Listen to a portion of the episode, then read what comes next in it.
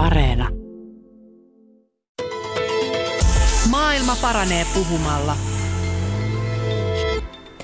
Tänään Tiina Lundbergin huoltamolla puhutaan siitä, miten perheestä saadaan rakennettua hyvä tiimi.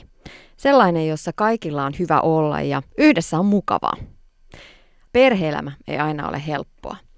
Sisarusten väliset riidat raastavat vanhempien hermoja ja vanhemmat ovat keinottomia uudenlaisen kasvatuskulttuurin edessä. Miten ohjata lasta oikeaan, luoda sääntöjä ja turvaa, kun samalla vanha autoritäärinen käskyttävä vanhemmuus on todettu huonoksi vaihtoehdoksi?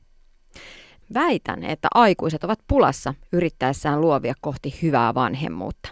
Miten tässä ajassa saadaan kasvatettua kunnon kansalainen?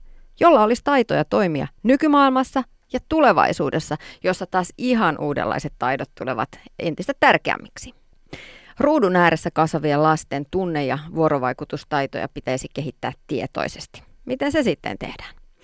Näitä asioita pohditaan tänään ensin valmentaja Anne Karilahden ja sitten vuorovaikutustaitojen kouluttaja Elina Kauppilan kanssa. Yksi ensimmäinen lähtökohta ensimmäinen pointti on se, että katso peiliin. Kuka minä olen ja millaisia taitoja minun pitäisi kehittää itsessäni. Ja sitten vasta mennään niiden lasten taitoja kohti. Ylepuhe. Tiina Lundbergin huoltamo.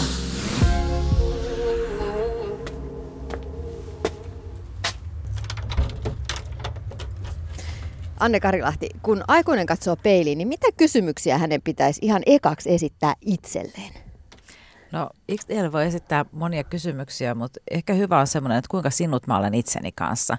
Että se, että jos mulla on hyvä olla itseni kanssa, niin se tarkoittaa sitä, että mä luon semmoista hyvää oloa ympärilleni ja jos mä hyväksyn itseni sellaisena kuin mä oon, niin mä pystyn hyväksyä myöskin sit muut ihmiset sellaisina kuin he ovat. Ja sitten jos puhutaan ihan vanhemmuudesta, niin on hyvä lähteä pohtimaan sitä, että minkälainen mä oon vanhempana.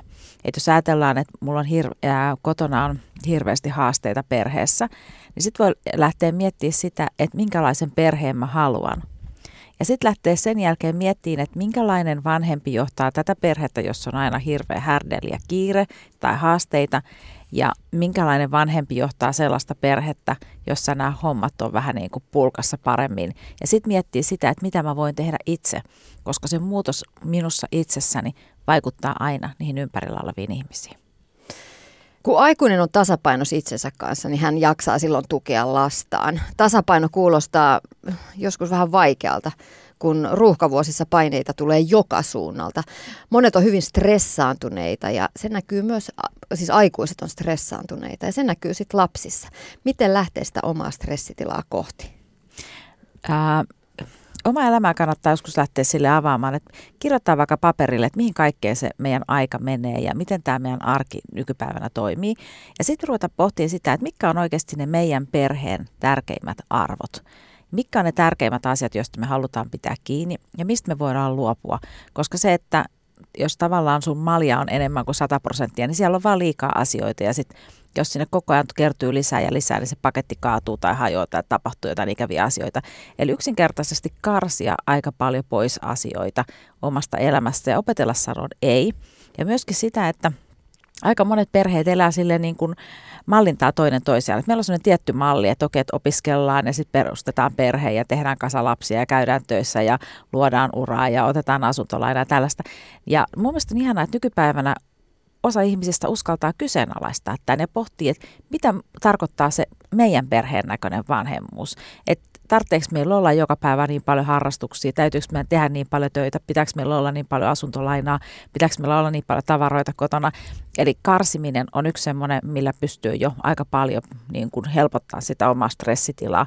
Ja sitten myöskin semmoinen täydellisyyden tavoittelu, että siitä voi oikeasti luopua ja miettiä, että mikä on oikeasti olennaista ja tärkeää että mikä tekee meidät onnellisiksi. Se ei välttämättä ole se siisti, siisti, koti, vaan se on jotain muuta. Että tehdään yhdessä kivoja asioita, niin, niin tota, tämän tyyppisiä asioita. Ja sitten semmoinen, kannattaa myös miettiä sitä, että antaako ulkopuolisten ihmisten kommenttien ohjata mun elämää, tai antaako ylipäätänsä ulkopuolisten ihmisten ohjata mun elämää. Että lähtee ohjaamaan sitä omaa elämää ja ottaa siitä vastuun ja tekee niitä valintoja ja päätöksiä ja miettii sitä vaan niin kuin, että niin kuin laskee sitä rimaa vähän alemmaksi, se helpottaa jo aika paljon.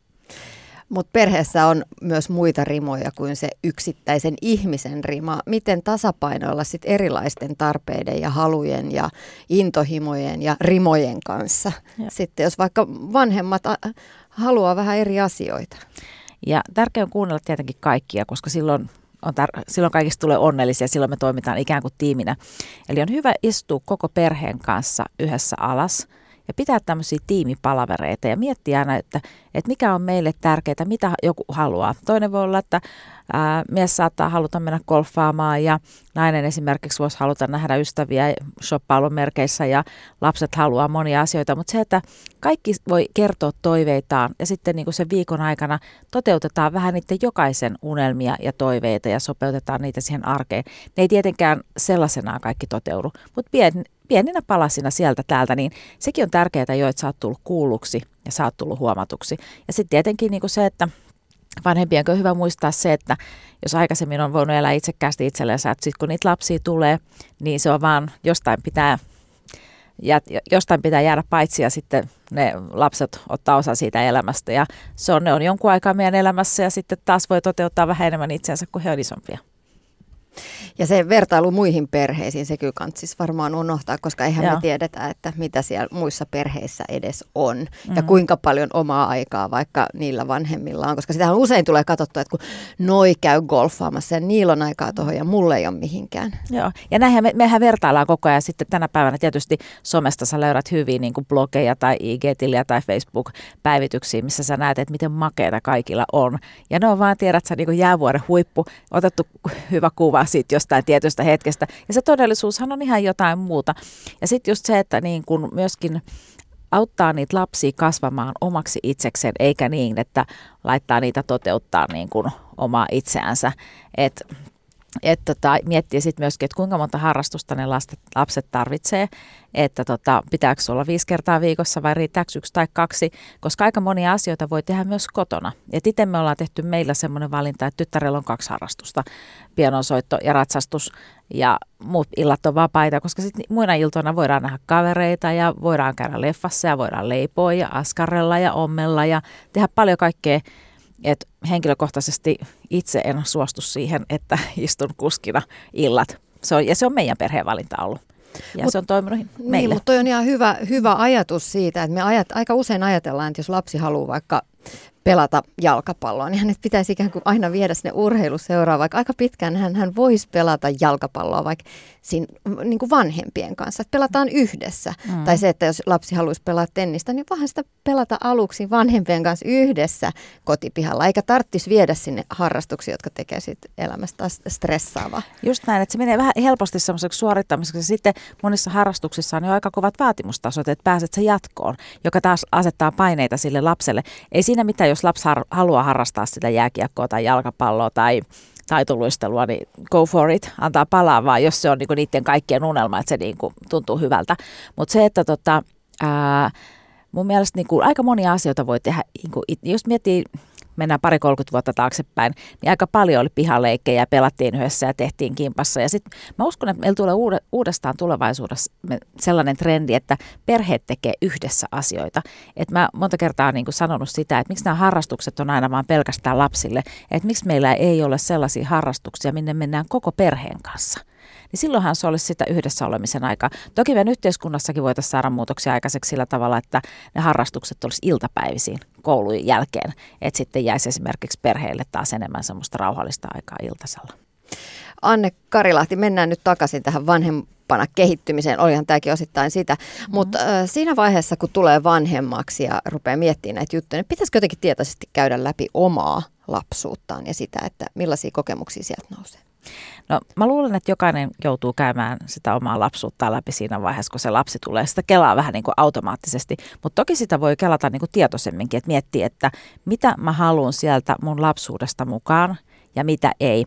Koska aika usein me kuitenkin sit toistetaan semmoisia samanlaisia toimintamalleja, mitä meidän vanhemmat on toistanut tehnyt meille, niin sitten kannattaa kyllä kyseenalaistaa. Ja mun on hienoa, että monet kyseenalaistaakin, että miettii, että okei, että meidän perheessä oli puhumattomuuden kulttuuri.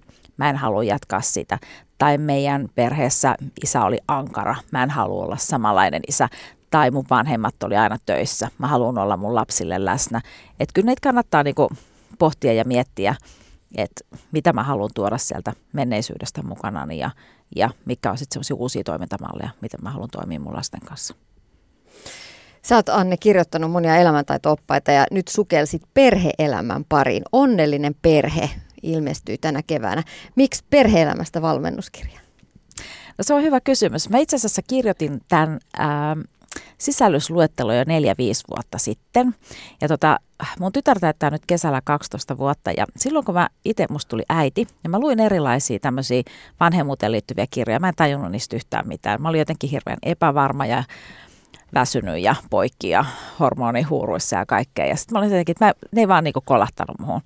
Mutta mä olin ehtinyt opiskella, opiskella valmentajaksi.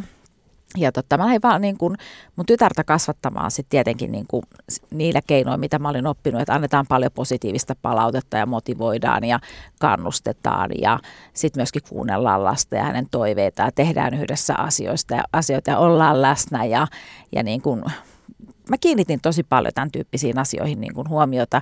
Ja sitten mä huomasin, että kun mun tytär täytti neljä vuotta, niin että hänen kanssaan pystyy jo tietynlaisia valmennustekniikoita hyödyntämään ja käyttämään tiettyjä kysymyksiä ja tiettyjä mielikuvaharjoituksia. Ja sitten mä jotenkin mä huomasin, että miten paljon ne vaikutti häneen, että miten hänelle kasvoi hyvä itsetunto ja hän osaa pitää puolia, hän osaa kertoa mielipiteitä hän on sosiaalinen ja määrätietoinen. Ja tuli paljon semmoisia hyviä ominaisuuksia häne, niin kuin, häneen liittyen ja tota, sitten mä ajattelin, niin kuin, että, että no, että, että ainakin nämä on toiminut meidän perheessä. Ja sitten, mutta nyt mä muutama vuosi sitten ää, aloin törmäämään siihen, että alettiin puhua positiivisesta kasvattamisesta ja myönteisestä vuorovaikutuksesta. Ja törmäsin kasvatusalan ihmisiä, jotka puhuu siitä myöskin, että siitä ei vielä hirveästi kouluteta Suomessa. Että jotkut Suomessa alan ammattilaiset on käynyt ulkomailla opiskelemassa sitä. Toki sitä alkaa nyt Suomessakin olemaan enemmän. Ja sitten mulla jotenkin tuli semmoinen tunne, että mä haluan niin tehdä tämän kirjan.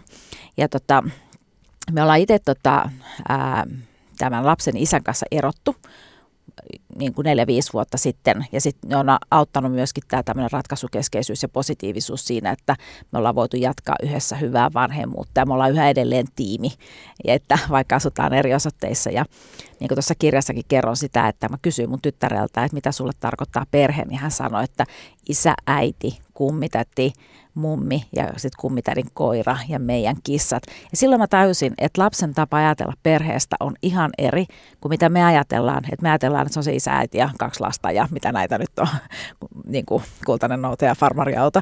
Et, et tota, se oli jotenkin sellainen, niin kuin, että että me ollaan kuitenkin niitä lapsia varten. Tärkeämpää on se lapsuus, ei vanhemmuus. Lapsihan on tässä niin kuin se pää, päähenkilö. Niin sitten mä ajattelin, että tämä on se, että hän ajattelee perheestä näin ja se on tärkeää, että hän haluaa kuulua johonkin yhteisöön ja se ei tarkoita sitä, että kaikkien pitäisi asua sit niinku samassa osoitteessa. Anne, mikä sun mielestä suomalaisessa perheelämässä on pielessä?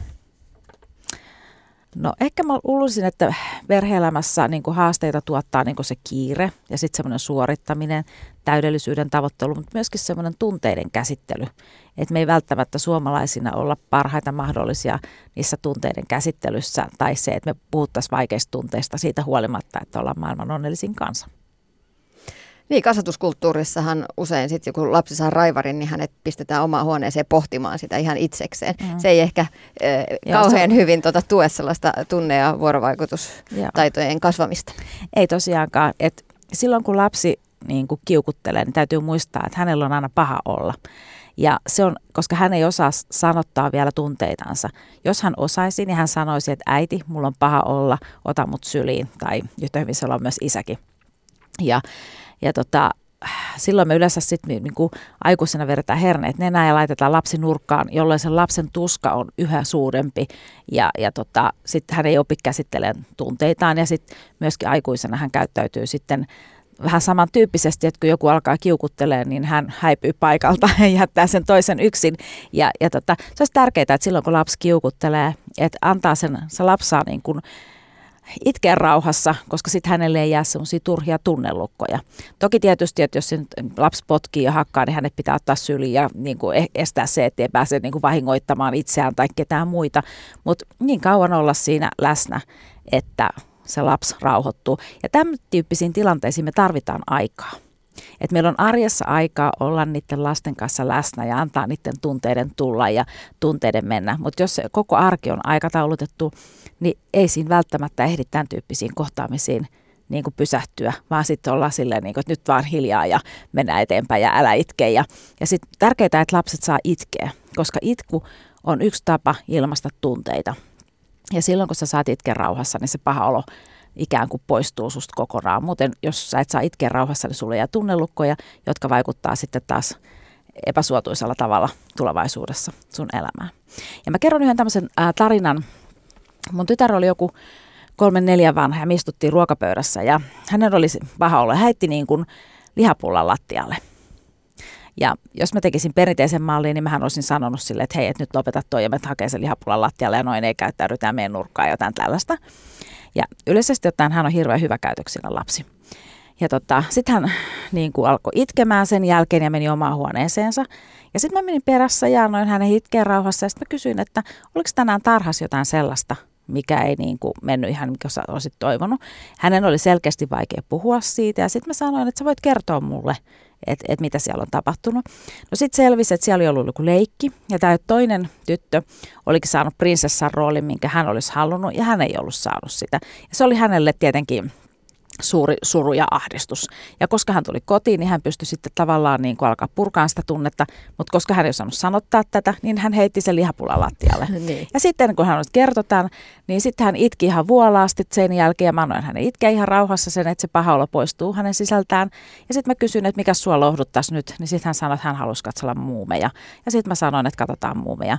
Ja sitten taas elämä jatkui tämän jälkeen. Mutta se, että me pystytään kohtaan ne lapset tai läheiset puoliso siinä arjessa, niin kyllä se vaatii semmoisia hetkiä, että meillä on aikaa toisillemme. Anne Karilahti, sä äh, haluat myös johtaa perhettä kuin yritystä. Miten mm-hmm. se tehdään? No, mä halusin kirjoittaa tämän kirjan se, tiimijohtamisen näkökulmasta. Ja hyvin pitkälle myös sen takia, että aika monet ihmiset on yrityksissä saanut koulutusta tiimijohtamiseen. Ja mä oon tavallaan palastellut tämän perheelämän vähän niin kuin samaan logiikkaan koska sitten kun sä oot ollut yrityksessä ja saanut niin kuin koulutusta ja kurssitusta tähän tiimijohtamiseen, niin sä hiffaat, niin kuin, että miten sä voit viedä näitä tietynlaisia myönteisen kasvatuksen oppia siihen omaan perheelämään. Ja tässä on niin kuin ideana se, että kaikki on tasavertaisia eikä ole semmoinen yksi auktoriteettijohtaja, vaan enemmänkin sitä, että se on valmentavaa johtajuutta. Että istutaan yhdessä alas ja pohditaan, että minkälainen perhe me halutaan olla, minkälainen tiimi me halutaan olla ja minkälaisia tavoitteita meillä on. Yrityksissä on tulostavoitteet, mutta kotona siihen tavoitteisiin liittyy, että sulla on hyvä itsetunto tai sä oot onnellinen tai sä voit hyvin. Ne voi olla jotain muitakin tavoitteita. Ja yhdessä pohditaan perheen kanssa, että okei, että jos me ollaan onnellinen perhe, niin mitä se tarkoittaa? Jokainen saa kertoa omia mielipiteitänsä. Ja sitten sen jälkeen me tiedetään, että okei, että mitä me halutaan. Ja sitten lähdetään sopiin, että no okei, että mitä asioita jokainen voisi ensi viikolla tehdä, jotta nämä asiat toteutuu. Ja tota, tiedän muutamia perheitä, jotka hyödyntää tämän tyyppisiä harjoituksia. Ja lapset on ihan innoissaan siitä, että milloin meillä on tällaisia tiimipalavereita, koska ne on positiivisia kokemuksia, koska siellä kysytään lasten mielipiteitä ja niitä otetaan mukaan siihen arkeen. Eli se hyvä arki rakennetaan yhdessä kaikkien kanssa. Millainen rooli on sitten sen perhetiimin johtajalla? Itse mielelläni toki ottaisin sen meidän perheessä sen johtajan viitan. Joo. No se lähtee siitä, että sä, sä tota noin niin, päätät, että nyt mä lähden johtajaksi tässä perheessä ja sitten sä voit kerätä, niin kuin, että tehdään yhdessä asioita samalla tavalla kuin te pelaatte lautapeliä, niin te voitte istua alas lattialla ja sulla voi olla vaikka jotain kuvia ja kortteja siinä ja sitten puhutaan yhdessä, että okei, että me halutaan nyt lähteä rakentamaan tämmöistä tiimiä, että me toimitaan hyvin yhdessä. Ja sitten jokainen voi niinku kertoa, että kertoa siinä asioita, että mitä haluaa. Ja sitten sä oot niin puheenjohtaja kerrot, että no okei, nyt on sun vuoro ja sun vuoro ja seuraava vuoro ja kerätään näitä asioita yhteen. Ja sitten sä teet tietenkin päätöksiä siitä, että, että miten nämä asiat toteutetaan. Ja sitten sä kerrot, että okei, hyvä, että nyt mä kuulin teiltä, että haluatte, että me ensi viikolla halutaan esimerkiksi lähteä katsomaan vaikka kotieläimiä johonkin tai joku haluaa päästä niin kuin, ää, käydä ostamassa jotain pientä kivaa itselleen. Te, te rakennetaan semmoinen, että ensi lauantaina meillä on vaikka tämmöinen retkipäivä. Et nyt mä oon kuullut teidän kaikkien toiveet. Ensi lauantaina meillä on tämmöinen retkipäivä, missä me toteutetaan vähän kaikkien toiveita ja tehdään yhdessä näitä asioita. Ja sä tavallaan johdat sitä, että nyt meillä on tämä hetki, jolloin kaikki kokoontuu, kertoo toiveita, lyödään lukkoon ja mennään eteenpäin niiden asioiden kanssa. Yhtä hyvin näissä perhe tiimitreeneissä voi myöskin ottaa esiin haasteellisia tilanteita, joka voi olla vaikka, että okei, että meillä on nämä aamut tällaisia haasteellisia, mikä aika kuolema perheessä aika haasteellisia yleensä, niin, tota, niin sä voit ihan yhtä hyvin joissain ottaa, perheissä. joissain perheissä kaikissa, niin, tota, niin yhtä hyvin voi niinku istua yhdessä alas ja miettiä, että hei, että jos meillä olisi unelma aamu, niin minkälainen se aamu on. No sitten jokainen esittää toiveen ja sitten sen jälkeen sä kysyt, että okei, että mitä te jokainen haluatte tehdä sen asian eteen. Niin silloin jokainen kertoo sen oman ideansa. Ja sitten myöskin tärkeää, että kaikkihan ei tee samalla lailla. Jollekin se voi olla se, että mä herään aamulla aikaisemmin. Toinen voi sanoa, että mä esimerkiksi... Ää, niin kuin laitan illalla mun vaatteet valmiiksi ja kolmas voi sanoa jotain muuta. Mutta jokainen pääsee suunnittelemaan semmoisen oman näköisen aamun, joka on kuitenkin toimiva. Ja se on tärkeää, että myöskin kuunnellaan jokaista, koska kaikki ihmiset ovat erilaisia. Ja sitten kun sä pääset itse ideoimaan sen, niin sä sitoudut paljon paremmin ja oot paljon motivoituneempi toteuttaa niitä sun ajatuksia, mitä sä ääneen sanot.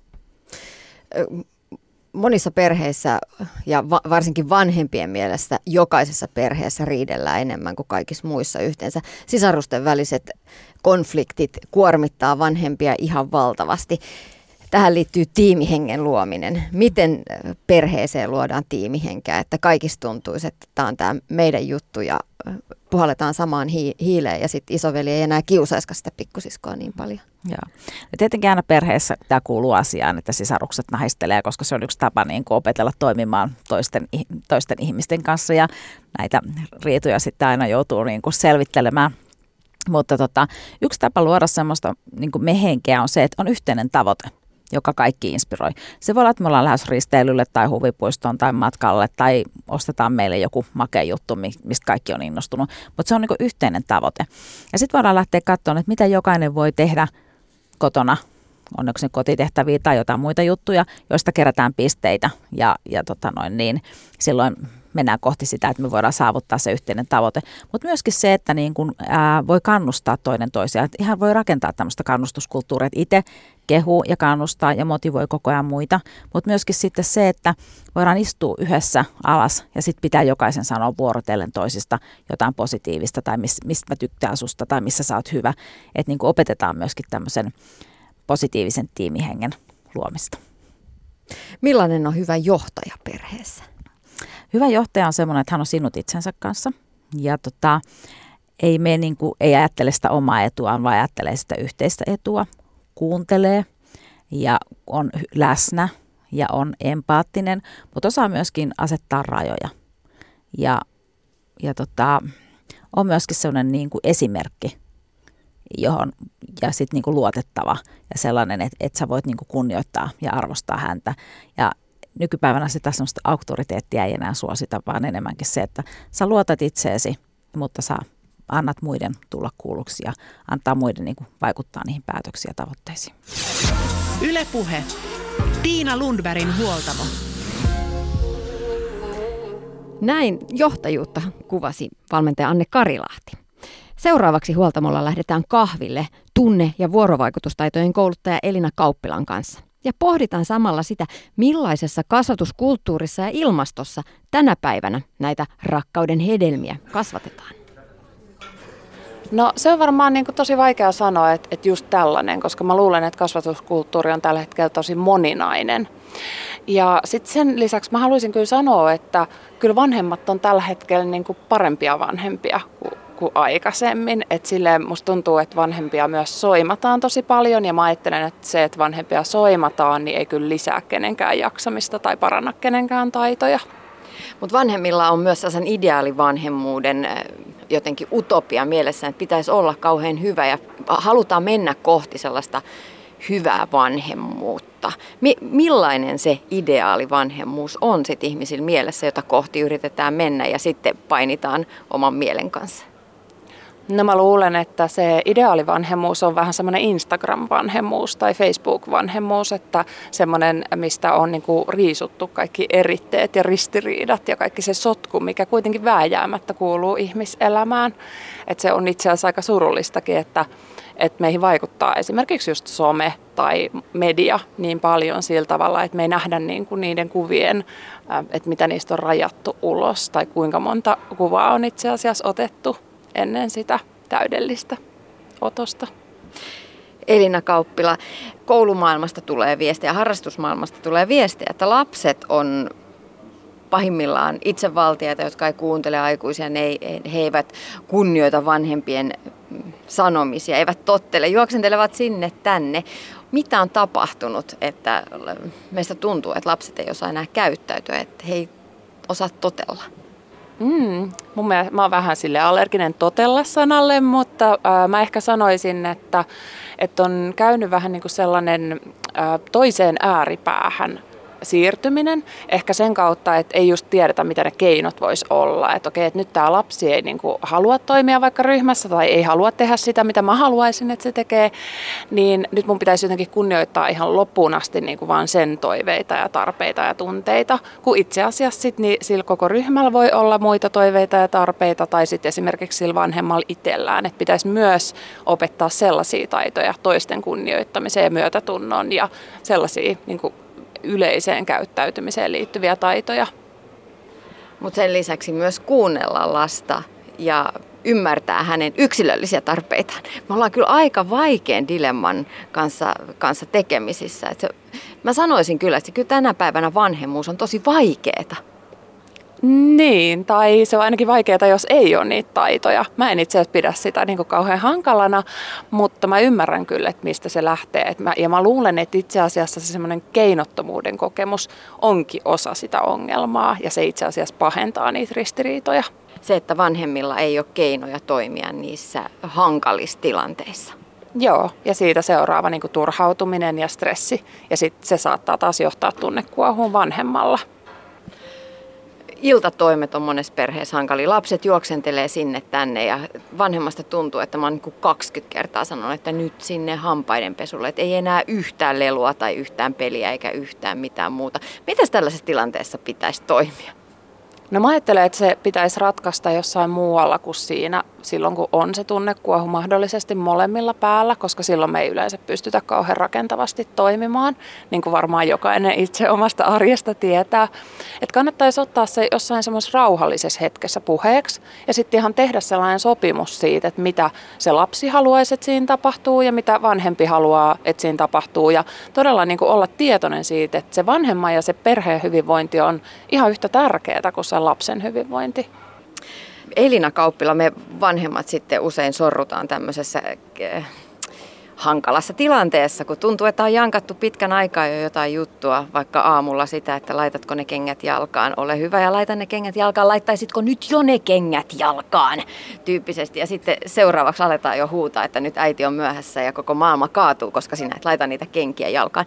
Mistä se vanhemman tunnekuohu oikein purskahtaa esiin, kun kyseessä on kuitenkin, jos ulkopuolelta katsoisi, niin voi näyttää siltä, että siinä se neljävuotias haluaisi leikkiä nuken kanssa ja äiti huutaa vieressä kengät jalkaan. No varmaan se just niin kuin johtuu siitä keinottomuudesta. Että tuntuu, että mä oon niin kuin sanonut tämän jo tosi monta kertaa ja sitten ei vaan mitään tapahdu. Ja sitten kun tiedetään, että okei, että, että mä en niin kuin käytä vaikka jotain rangaistuksia tai minkälainen se oma vanhemmuus onkin, niin sitten siihen ei sovi niin kuin jotkut semmoiset toimintatavat, mitä ehkä aikaisemmin vanhemmuudessa on käytetty, niin sitten vähän niin kuin tulee seinä vastaan. Ja sitten kun tulee se seinä vastaan, niin se niin kuin ajaa sen vanhemman niin kuin tunnekuohuun. Ja sitten mä näkisin, että siinä on myös kysymys semmoisesta niin ongelmasta vuorovaikutuksessa, että se lapsi ei oikeasti tajunnut, että on niin tärkeää. Vanhempi saattaa vaikka käyttää sellaisia sanoja, jotka ei aukee lapselle, niin kuin sanoa vaikka toistelee jotain kiiresanaa, sille pienelle lapselle, joka ei välttämättä tajua, mitä se tarkoittaa niin konkreettisesti käytännössä. Tai jopa niin, että ei sillä lapsella ole kiire, että sillä aikuisella on kiire.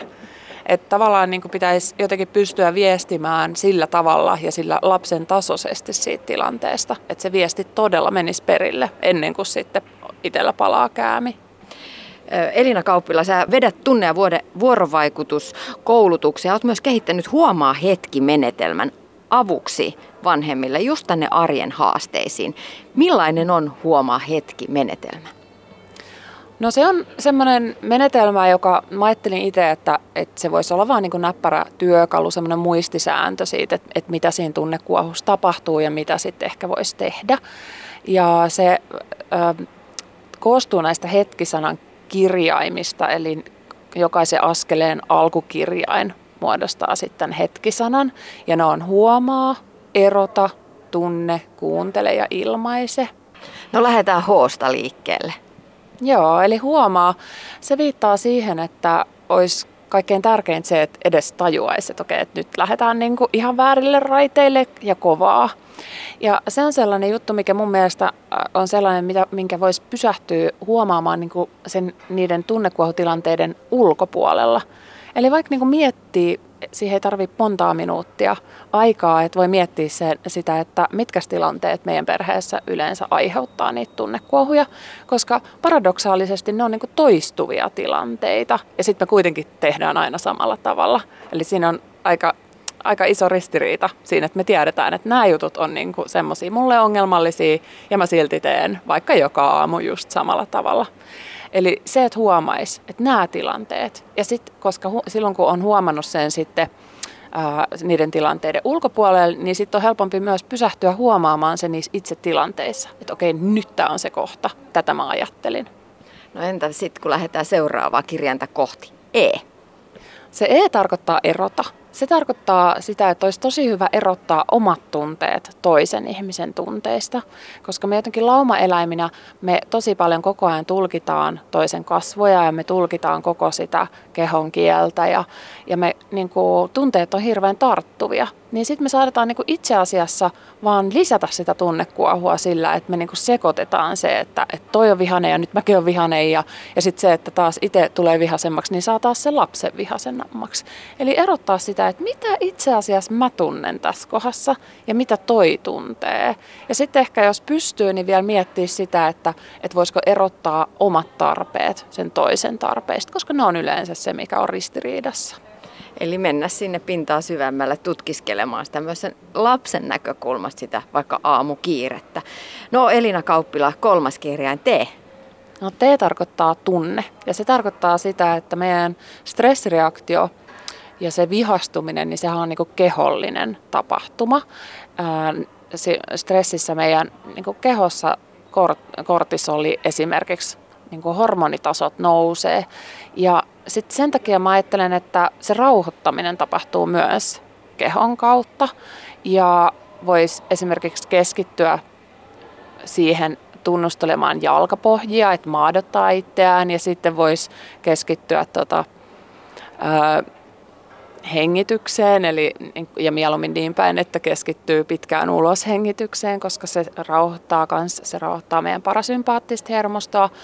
Ja sitten ylipäätään niin tutkia sitä, että minkälaisia tuntemuksia mulla on tä- tällä hetkellä kehossa. Ja voisinko mä jotenkin ehkä pehmentää niitä kireitä kohtia, koska ne on niin niitä, missä se tapahtuu se tunnekuohu. Ja ehkä kasvoja myös, jos voisi vähän rentouttaa, niin sitten taas se voisi niin viestiä sille toiselle ihmiselle, että ehkä ei olekaan niin hätää.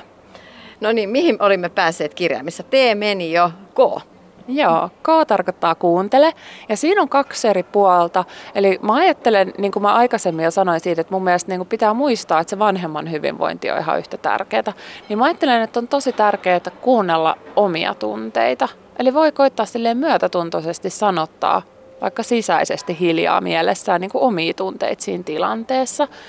Ja koittaa niin kuin, niin kuin huomata jotenkin sitä, että niin, että että mulla on oikeus tuntea näitä tunteita, että vanhemmuuteen liittyy tosi hankaliakin tunteita. Ja sitten sen jälkeen, että kuuntelisi niitä sen lapsen tunteita, eli sanottaisi sitä sen lapsen oloa silleen lempeästi ja kunnioittavasti. Ja viimeisenä vielä I. Joo, se I tarkoittaa ilmaise ja se ilmaisu voi nyt sitten olla jotain muutakin kuin sanallinen ilmaisu et, ja sitten se voi olla myös päätös niin kuin olla tekemättä mitään tai päätös poistua tilanteesta, se voi olla kosketus tai joku ele, mutta jos niin kuin päät, päätyy sitten puhumaan, niin olisi tosi hyvä kertoa niistä omista tarpeista, niin kuin vaikka siinä lähtötilanteessa, niin minämuotoisesti. Eli kertoa niin kuin mahdollisimman selkeästi, että mitä itse haluaisi ja toivoisi tapahtuvan. No, mennään sitten ihan käytäntöön. Miten huomaa hetki metodia voisi vaikka käyttää siinä tilanteessa, kun on tämä aamu kiire, koko perheen pitäisi päästä liikkeelle, mutta perheessä on yksi pieni ihminen, jolla on vähän omia, omia haasteita siinä aamussa ja, ja ei mennä ne kengät mennä jalkaan ja ei mennä mennä päivän vaatteetkaan päälle, vaan tekisi mieli vaan pomppia yöpuvussa sohvalla ja aiheuttaa kaaosta. Joo, no se voisi mennä esimerkiksi silleen, että just jos on vaikka jo sanonut kolme kertaa, että hei nyt ne vaatteet päälle tai mitä se onkin se kieli, mitä itse käyttää, niin sitten voisi niin pysähtyä, eli huomata sen tilanteen, että nyt, nyt mä me, niin meinaan menettää malttini. Ja sitten voisi koittaa erottaa sitä, että, että, että mulla on stressiä sen takia, että mulla on kiire ja mä oon vaikka huolissani siitä, että mä myöhästyn tai että mua hävettää, että mä en saa sitä lasta ajoissa sinne aamiaiselle, vaikka ollaan sovittu, että mä tiettyä aikaa vien sen. Ja sitten miettiä, että okei, että mitkä noit on tunteet on. Että okei, että no sitä ei varmaan ainakaan huvita yhtään lähteä, että se taitaa olla vähän kiukkunen tai että se on välinpitämätön ja että se haluaisi jäädä kotiin. Että se olisi niin kuin sitä erottelua ja että, sille, että mitä tarpeita sillä lapsella voisi liittyä siihen tilanteeseen. Ehkä sillä voi olla vaikka hellyyden tarve tai huomion tarve. Ja sitten voisi tuntea sitä omaa kehoa, eli jos tuntee sen, että, että missä se stressi tuntuu, vaikka jos on vaikka kireät hartiat ja kasvot, jos on kireät siinä tilanteessa, kun melkein jo raivoo, tai sitten tuntee sitä, että seisooko vaikka tukevasti, aistii sitä jalkapohjien tuntemusta ja ottaa niin kuin tukea ja turvaa siitä, että on niin kuin, ää, asettunut alustalle. Ja sitten sitten voisi ajatella, että voinko mä pehmentää näitä tuntemuksia, mitä mun kehossa on tällä hetkellä, koska se myös tuo huomion tähän hetkeen. Tavallaan niistä semmoisista, että nyt meidän pitäisi olla jo menossa tai miksei ole vieläkään. Eli tavallaan niistä ajatuksista, jotka liittyy niin menneeseen ja tulevaan. Ja sitten voisi kuunnella, voisi kuunnella niitä omia tunteita just olla silleen, että oh, että kylläpä niin kuin mulla on vähän rankkaa, kun mun pitäisi nyt niin kuin ehtiä sinne töihin ja että musta tämä tuntuu niin kuin aika tällaiselta kovalta ristipaineelta tällä hetkellä ja olla myötätuntoinen itseään kohtaan. Ja sitten olla silleen myötätuntoinen myös sitä lasta kohtaan, että sua ei yhtään huvittaisi lähteä. Että sä haluaisit itse asiassa jäädä tänne ja sut on tyhmää, että meillä on tämmöinen aamuhoppu tällä tavalla niin kuin vaan sanottaa sitä. Eikä se tietenkään tarkoita, että se tilanne muuttuisi niin, että nyt simsalabim meidän pitää toimia niin kuin se lapsi haluaa. Niin kuin jotenkin ihmiset tuntuu pelkäävän, että sanottamisen kautta tapahtuu. Mutta sitten sen jälkeen, kun on sanottanut molempien tunteita, niin sitten voisi siirtyä siihen i niin kuin ilmaiseen, eli sitten vaikka sanoa sitä, että, että mua huolestuttaa se, että mä myöhästyn töistä ja sen takia mä haluan, että sä tuut pukemaan nyt ja sitten vaikka jos on tosi pieni lapsi, lapsi se oma lapsi, niin sitten laittaa vaikka tosi konkreettisesti, niin kuin, että pue tämä sukka, pue tämä toinen sukka. Eli tavallaan niin kuin lähestyä sitä sille lapsen tasoisesti pilkkoen sitä tilannetta. Mutta tuohon menee ihan hirveästi aikaa ja silloin on ihan varmasti, jos käy tällaisen systeemin läpi, niin ihan varmasti on jo myöhässä junasta. Niin, kannattaa kokeilla, että meneeköhän siihen oikeasti niin paljon aikaa, että tämähän on itse asiassa voi olla sellainen ihan niin kuin minuutin niin kuin prosessi pään sisällä. Ja itse asiassa silloin, kun me keskitytään niin kuin tällaiseen kognitiivisesti vähän vaativampaan tehtävään, niin se jo tasapainottaa meidän aivojen tasolla sitä tunnekuohua ja sen takia tätä kannattaa käyttää. Maailma paranee puhumalla. Tätä täytyy kokeilla. Edellä haastateltavana oli tunne- ja vuorovaikutustaitojen kouluttaja Elina Kauppila.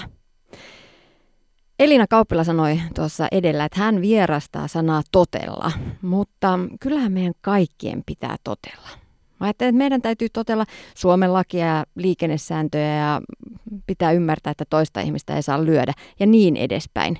Anne Karilahti, mitä sä ajattelet? Mikä ero on siinä, että aikuinen kertoo, mitä sääntöjä pitää noudattaa ilman, että ryhdytään auktoritäärisiksi vanhan ajan kasvattajiksi?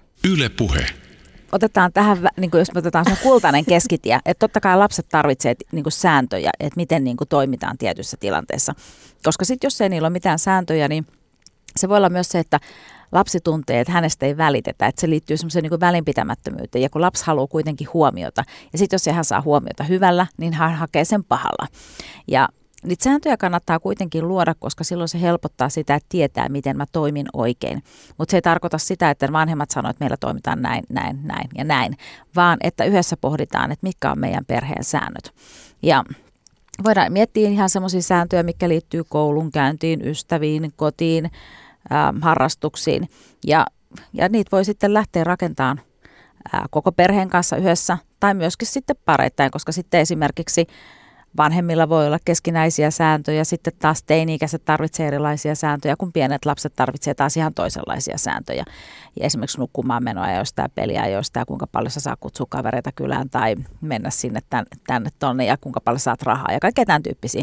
Mutta niitäkin voi ihan niin kuin yhdessä pohtia, että okei, että että sulla on ruutuaikaa käytössä tänä, niin kuin yleisesti ottaa vaikka kaksi tuntia. Sitten voit kysyä siltä, että kun sulla on tämä kaksi tuntia käytössä, että miten sä haluat sen käyttää. Haluatko käyttää sitä aamulla, päivällä, illalla.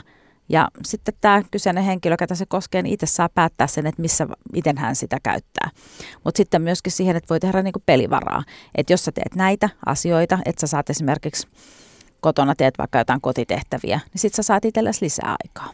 Että niin kuin kaikista tämmöisestä niin kuin onnistumista voidaan myöskin palkita sitä, että sä saat niin kuin siitä sitten enemmän.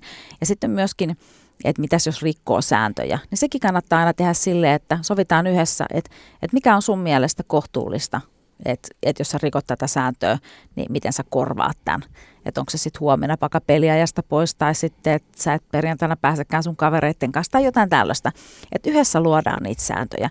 Ja mä oon pyrkinyt aika paljon itse niin kuin omassa kasvatuksessa siihen, että me jutellaan tosi paljon, että mitä eri tilanteissa niin kuin toimitaan. Ja annan sitten myöskin mun tyttären kertoa vaihtoehtoja. Ja sitten me kerrotaan, pohditaan yhdessä, että jos tekee näin, mitä se tarkoittaa sitten jatkossa. Tai jos sä teet näin, mitä sen jälkeen tapahtuu. Että katsotaan niitä asioita eri näkökulmasta, jolla hän itse oppii käyttämään myöskin hänen omia aivojaan ja keksimään erilaisia ratkaisuja ja pystyy hyödyntämään sitä omaa luovuutta.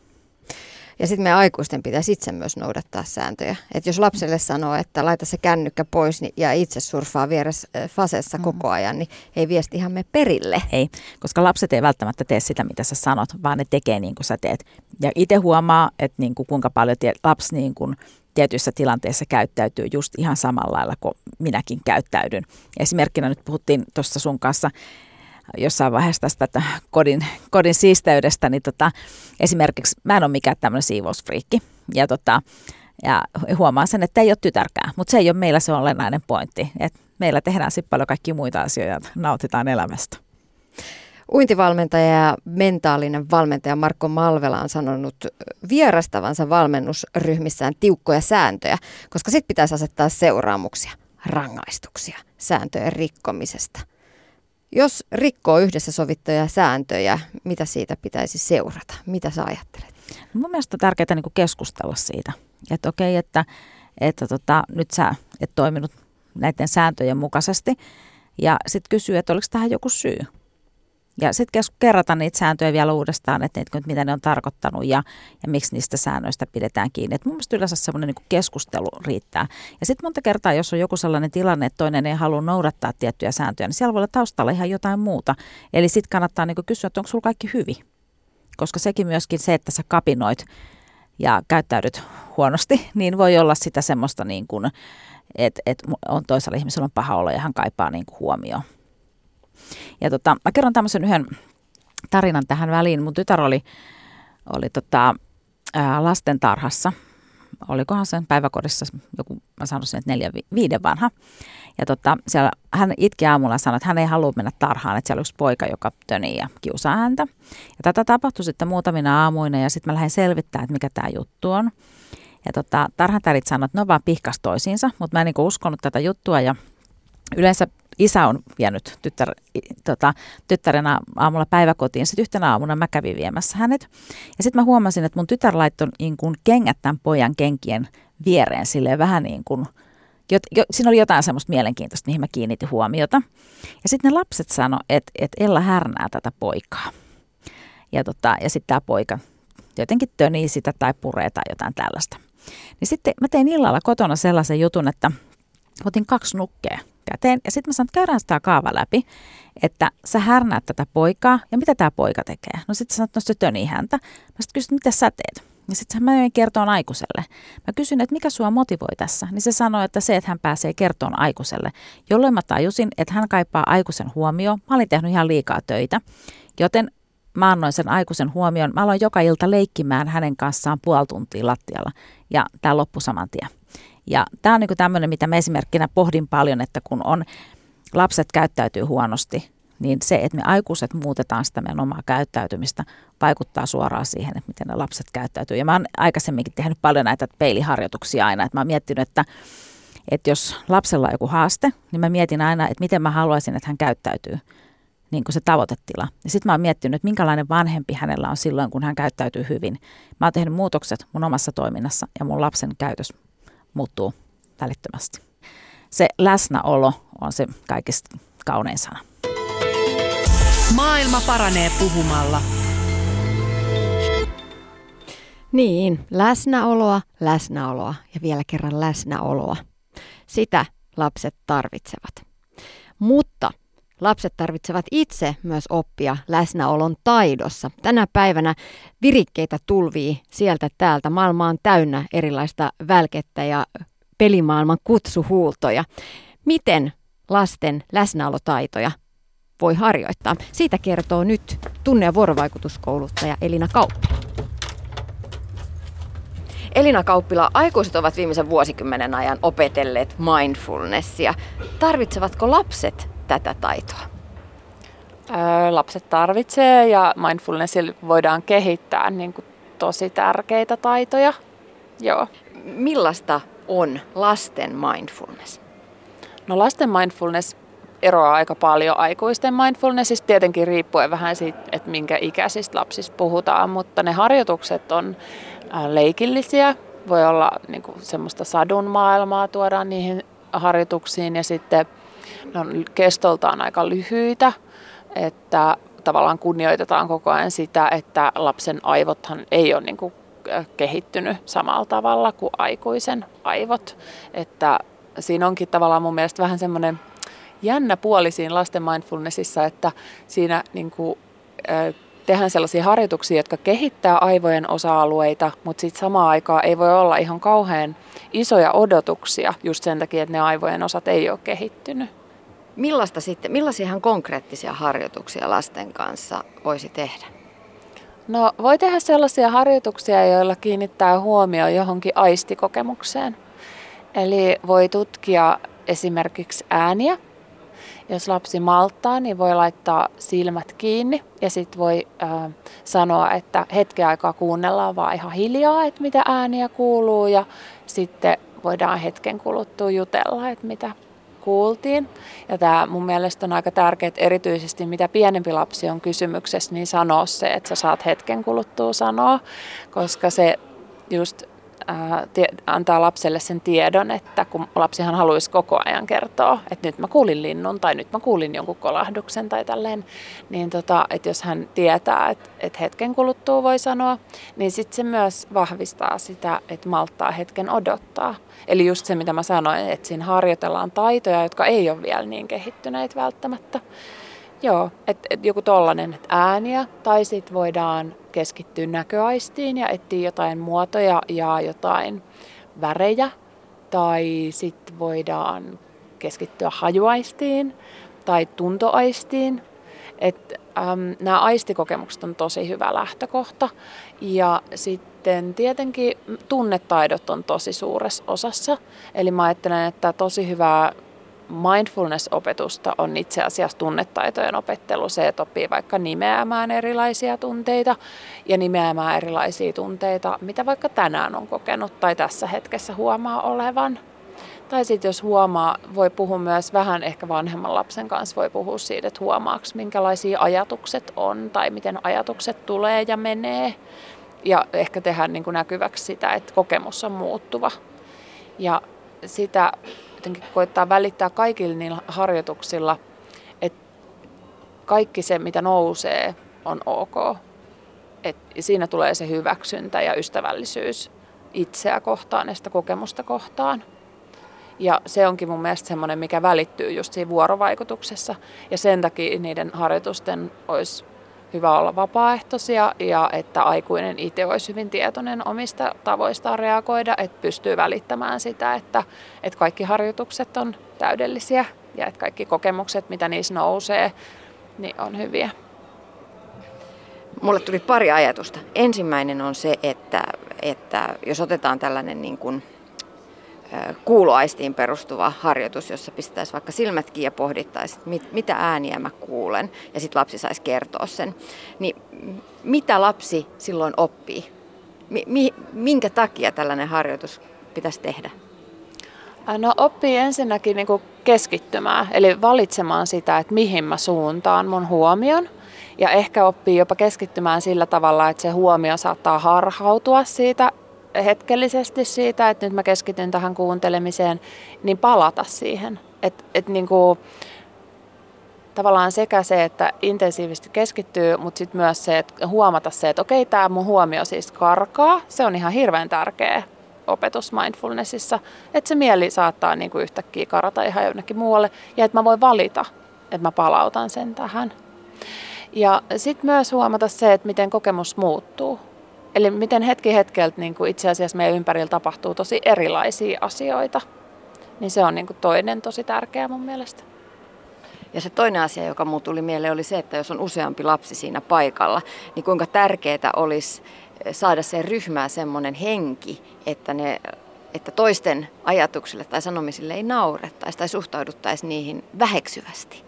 Miten se sitten tehdään? Joo, no siinä onkin itse asiassa aikuisella tosi iso vastuu. Ja mä ajattelen, että se niinku just täytyy jotenkin kehystää sillä tavalla, että, että tähän sisältyy sellaista uteliaisuutta ja kiinnostusta ja just hyväksyntää, että vau miten siistiä, että miten erilaisia kokemuksia meillä on ja mitäs kaikkea säkoit ja mitä säkoit ja jännää. Ja myös ehkä siinä on yksi tosi tärkeä asia, mitä voi oppia, että meidän jokaisen kokemus on kauhean erilainen ja ne on silti ihan yhtä arvokkaita. Ja itse asiassa just se, niin kuin sit sen ryhmän kanssa purkaminen, niin kuin niistä harjoituksista keskusteleminen, niin onkin osa sitä opetusta, tosi tärkeä osa. Mun, mä, mä ajattelen, että jotenkin tässä erityisesti näissä sun esimerkkiharjoituksissa, Elina, harjoiteltiin keskittymiskykyä. Ja keskittyminen, kärsivällisyys on tämän päivän lapsilla aika kovalla koetuksella, koska me eletään semmoisessa maailmassa, jossa tulee ärsykkeitä – ihan koko ajan, joka suunnalta. Tämä digimaailma perustuu siihen, että ärsytetään ihmismieltä. Joo, äh, niissä on keskeisessä asemassa keskittyminen. Sitten niissä on keskeisessä asemassa myös se ystävällisyys. Eli että ollaan niin kuin ystävällisiä itseä ja sitä omaa kokemusta kohtaan ja koko ajan myös sitä toista ihmistä, jonka kanssa ollaan vuorovaikutuksessa näiden, näissä harjoituksissa. Ja sitten ehkä voisin sanoa tuosta tuosta kun sä mainitsit tuota digimaailmaa, niin näillä harjoituksillahan lasketaan stressitasoja. Eli mä ajattelen, että se on niin kuin ihan tosi tosi oleellinen asia meidän nykymaailmassa, jossa voi olla, että huomaamatta niin lasten vireystaso on koko ajan liian korkea. Eli sitä niin kuin tasataan sitä vireystasoa tällaisilla harjoituksilla. Millaisia kokemuksia sulla itselläsi on lasten kanssa tehdyistä mindfulness-harjoituksista?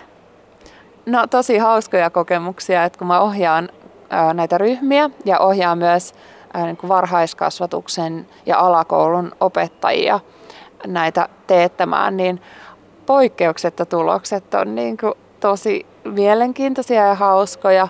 Ja just se, kun sä sanoit siitä, että, että pitää niin kuin muistaa siinä ryhmässä, että pitää suhtautua niin kuin toisten kokemuksiin ystävällisesti ja että ei saa kritisoida sitä, niin se on mun mielestä myös semmoinen tosi suuri lahja niin kuin näille ryhmille, joissa harjoituksia tehdään.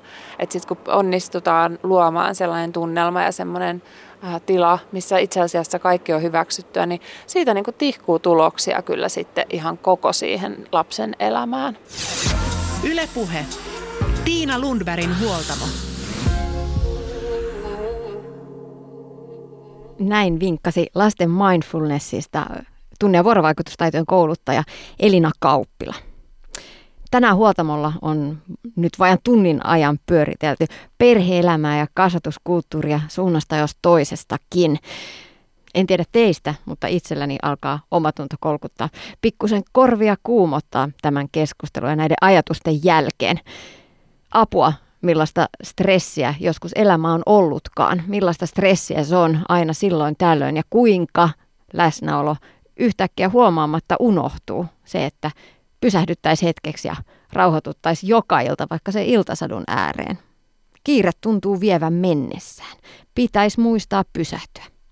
Miten Valmentaja Anne Karilahti neuvoo meitä stressin keskellä painiskelevia vanhempia kohtaamaan arjen haasteet.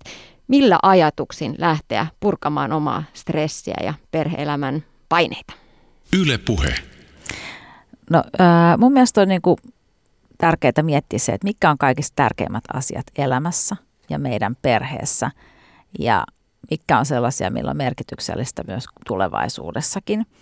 Ja sitten lähtee niin miettimään sitä, että rakentaa semmoisen oman näköisen perhearjen. Ottaa niin mukaan sitä omaa perhettä ja kysyä, että minkälaista arkea te haluatte elää, että mistä te tykkäätte ja mistä te haluaisitte, että me luovuttaisiin ja mitä me voitaisiin yhdessä tehdä, että me saavutetaan niitä asioita, mitä me halutaan.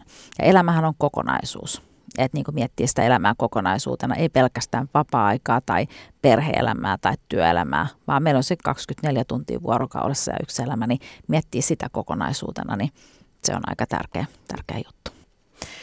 Toisaalta vanhemman täytyy, täytyisi osata myös pistää raja siihen, kuinka paljon pystyy olemaan tässä ja nyt saatavilla. Ja täydellisyyden vanhemmuuden suorittaminen ja siihen pyrkiminen myös voi uuvuttaa. Pitäisi osata olla terveesti itsekäs, mutta myös saatavilla. Joo. Se on aikamoista tasapainoa. Se on aikamoista tasapainoa ja sitten se pitää myös mennä vähän lapsen mukaan.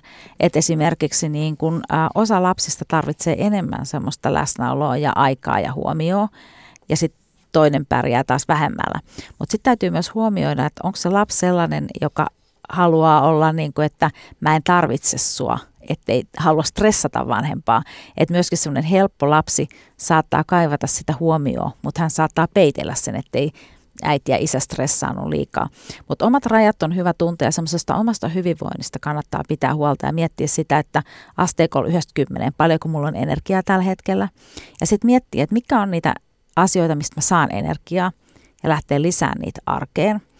Ja sitten myöskin se, että jos on hirveästi sellaisia asioita, mikä vie energiaa, niin pohtia, että mitä mä voin niille asioille tehdä. Että sitä elämää ei kannata suorittaa päivästä toiseen odottaa, niin kuin, että johonkin asiaan tulee muutos, vaan lähteä aktiivisesti tekemään sitä muutosta. Ja sitten jos siellä kotona niin keskusteleekin näistä asioista, niin sekin helpottaa.